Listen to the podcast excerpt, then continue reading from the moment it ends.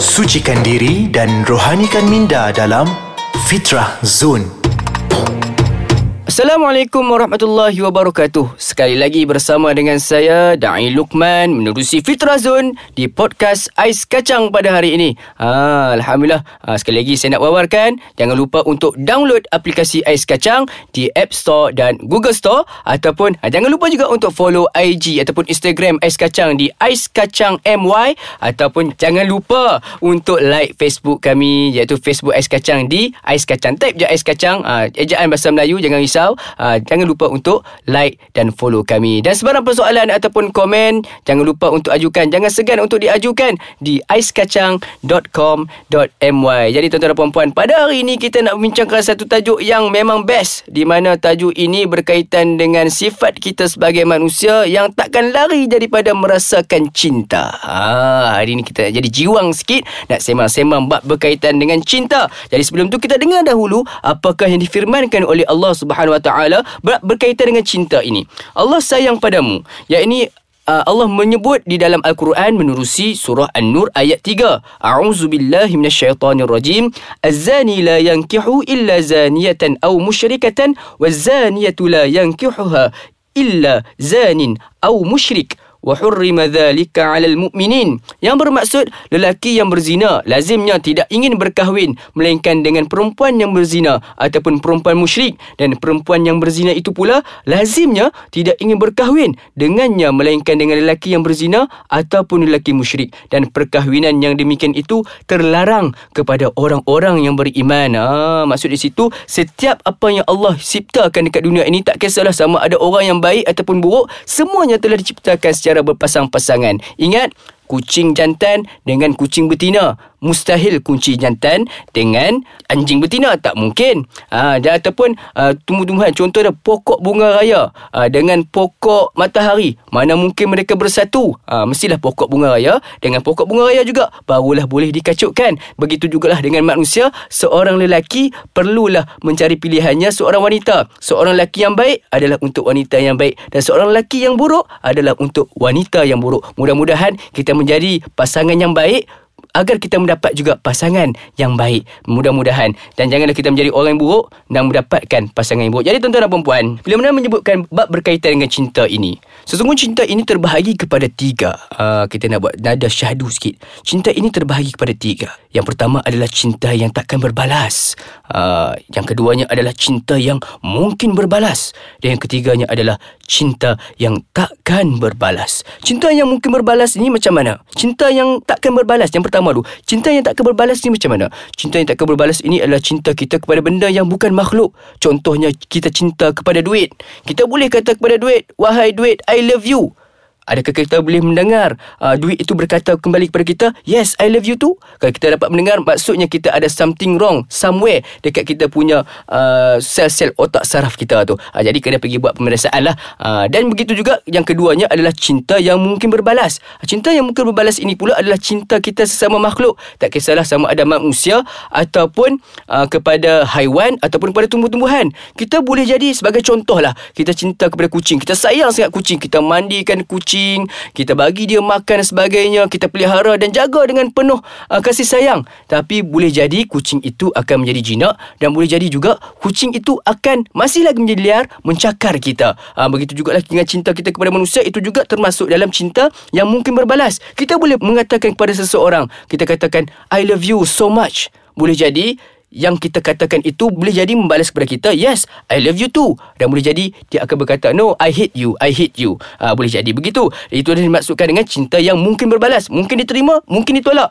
Dan cinta yang pasti berbalas tak lain tak bukan kepada kedua benda kepada kedua perkara. Yang pertama sekali adalah cinta kepada Allah Subhanahu Wa Taala dan yang keduanya adalah cinta kepada Rasulullah Sallallahu Alaihi Wasallam. Kita cinta kepada Allah Allah akan cinta kembali kepada kita. Kita rindukan kepada Rasulullah insya-Allah Rasulullah juga akan rindukan kepada kepada kita. Ingat, Rasulullah pernah bersabda, sesungguhnya kalian di hari kebangkitan nanti akan dibangkitkan dengan orang yang paling kalian cintai.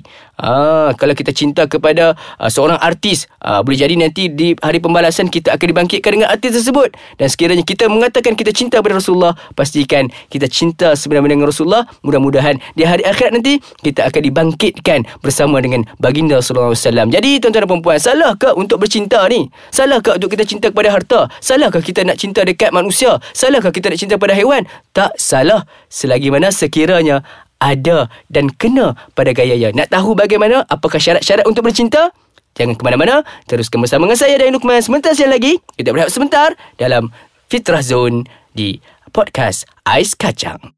Kembali bersama dengan saya dan Lukman di dalam uh, Fitrah Zone di menerusi podcast Ais Kacang pada hari ini. Jadi tuan-tuan dan puan sebelum kita berhenti berehat sebentar tadi, saya telah pun berkongsikan tentang tiga jenis cinta yang ada pada diri kita. Uh, dan seterusnya, uh, saya katakan sebentar tadi, adakah salah untuk kita cintakan pada manusia? Adakah salah untuk kita cintakan kepada haiwan? Adakah salah untuk kita cintakan kepada harta? Tak salah sekiranya kena dengan syaratnya. Apakah syarat-syaratnya?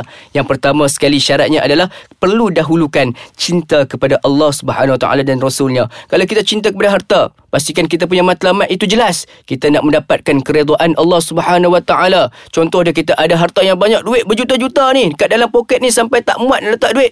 Kan kita gunakan duit tu kita sumbangkan letak kat dalam tabung masjid di mana kita tahu bahawa itu akan memberikan keberkatan dan adalah salah satu cara untuk kita mendapat redha Allah Subhanahu Wa Taala. Ah, dan seterusnya syarat yang kedua adalah kita perlulah cinta kepada ibu, ayah dan keluarga terlebih dahulu. Sebelum kita nak cinta kepada pasangan, kita perlu utamakan dahulu ibu, ayah dan keluarga. Sebab apa mereka ini bersama-sama dengan kita sejak daripada kita ni dalam perut mak kita lagi.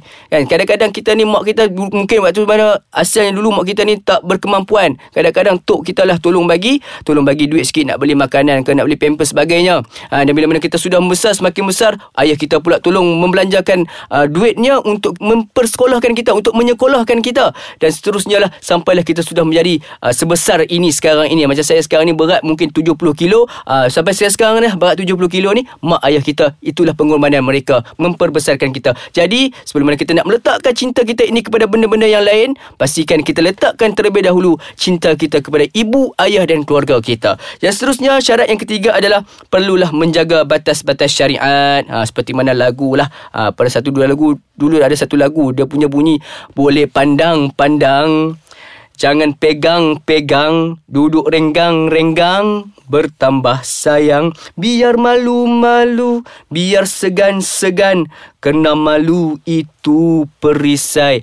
Orang beriman. Ah, Maaflah suara saya memang tak sedap pun. Okey? Ah, Jadi Macam Perlulah kita Kalau kita bercinta sekalipun Perlulah kita kena pastikan Ianya berlandaskan dengan syariat. Ah, Nak berjumpa tak ada masalah Pastikan ada orang yang ketiga Yang menemani kita. Sebab apa? Nabi SAW pernah bersabda Sekiranya seorang lelaki dan perempuan itu Berdua-duaan Maka ketahuilah Yang ketiganya itu adalah syaitan. Ha, Time ni lah syaitan dia akan nak tolong ni. Ha, Dia bukan nak tolong Bukan tolong nak buat kebaikan kebaikan tapi tolong untuk menyesatkan kita untuk menjatuhkan kita kepada lembah penzinaan. Itulah yang kita takut-takutkan sangat. Jadi kalau kita nak jaga hubungan kita ni nak menjadikan hubungan kita ini menjadikan satu orang kata apa hubungan yang diredai oleh Allah pastikan kita jaga batas-batas syariat. Jangan pegang-pegang boleh pandang-pandang jangan pegang-pegang jangan duduk rapat-rapat. Uh, kalau nak keluar pun pastikan ada teman dan sebagainya. Dan seterusnya syarat yang keempat Cinta itu pastikan tidak ada racun yang meracuni. Pastikan cinta itu adalah fitrah.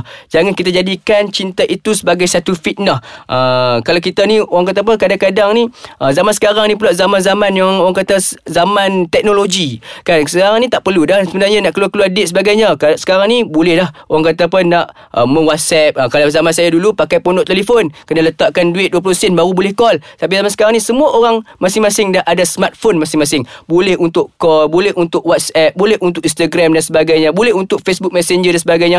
Tapi pastikan jangan kita meracuni hubungan cinta itu dengan sesuatu yang mendatangkan nafsu, mendatangkan fitnah sebab itu akan mencemarkan makna sebenar cinta yang merupakan fitrah yang kebaikan yang diberikan oleh Allah SWT kepada kita. Pastikan kita jaga-jaga, jangan kita meracuni cinta kita. Dan syarat yang terakhir, syarat yang kelima, berkahwinlah ada ha, kalau ada suka kat seorang-seorang tu tak perlu lah nak kapa lama-lama. Bertunang pun tak perlu lama-lama. Kan kalau bertunang tu dah pergi merisik tu bertunang Orang kata apa Kalau zaman sekarang ni Kalau bertunang pun paling lama tu sebulan cukup. Ha, Lepas tu teruslah melangsungkan perkahwinan. Ha, Kalau nak lagi gentle Terus jumpa dengan mak ayah dia. Ha, Tak payah nak Orang kata kenal-kenal dulu tak perlu. Terus jumpa dengan mak ayah dia Terus jumpa dengan parents. Katakan kepada mereka Kita ni nak menikahi Ataupun kita nak uh, Mendirikan rumah tangga dengan anak mereka. Itu adalah cara yang terbaik. Sebab apa? Kadang-kadang Kalau kita duduk lama-lama sangat Dalam tempoh berkenal-kenalan ni Takut pada saat itulah Syaitan dia akan cuba untuk Mencucuk kita dengan jarum-jarum dosa. Mudah-mudahan kita semua dilindungi. Jadi insyaAllah uh, Pada hari ini juga Saya nak kongsikanlah juga Dengan satu doa yang kita boleh amalkan. Mudah-mudahan kita semua Diberikan hajat Ditunaikan hajat Diberikan Dipermudahkan jodoh dan sebagainya. Doanya mudah Iaitu Rabbi inni lima anzalta ilayya min khairin faqir. Uh, Ataupun sekali lagi saya ulang Rabbi inni lima anzalta ilayya min khairin faqir. Sekali lagi saya ulang, Rabbi inni lima anzalta ilayya min khairin faqir yang bermaksud wahai Tuhanku, sesungguhnya aku sangat berhajat kepada sebarang rezeki pemberian yang engkau berikan. Mudah-mudahan bila mana kita berdoa kepada Allah Subhanahu Wa Taala, Allah mempermudahkan kepada kita segala-galanya untuk kita miliki dan insya-Allah Uh, sekali lagi mudah-mudahan dengan ilmu yang kita dapat pada kali ini memberikan manfaat kepada kita dan seterusnya kita sebarkan kepada sahabat-sahabat kita yang lain dan jangan lupa untuk bagi tahu kepada sahabat-sahabat yang masih lagi belum download aplikasi Ais Kacang. Jangan lupa untuk download aplikasi Ais Kacang ini di App Store dan Google Store. Kalau anda yang dah download aplikasi Ais Kacang, jangan lupa pula untuk follow Instagram Ais Kacang di Ais Kacang My, MY ataupun like Facebook Ais Kacang di Ais Kacang. Dan sekiranya ada sebarang komen, sebarang pandangan, sebarang orang kata apa-apa soalan ataupun sebarang uh, idea-idea yang bernas, bolehlah untuk diajukan di aiskacang.com.my. Sekali lagi, salam akhir daripada saya. InsyaAllah bertemu lagi dengan saya saya Dain Lukman menerusi Fitrah Zone. Sejuk-sejukkan hati, tenteramkan jiwa bersama podcast Ais Kacang. Assalamualaikum warahmatullahi wabarakatuh.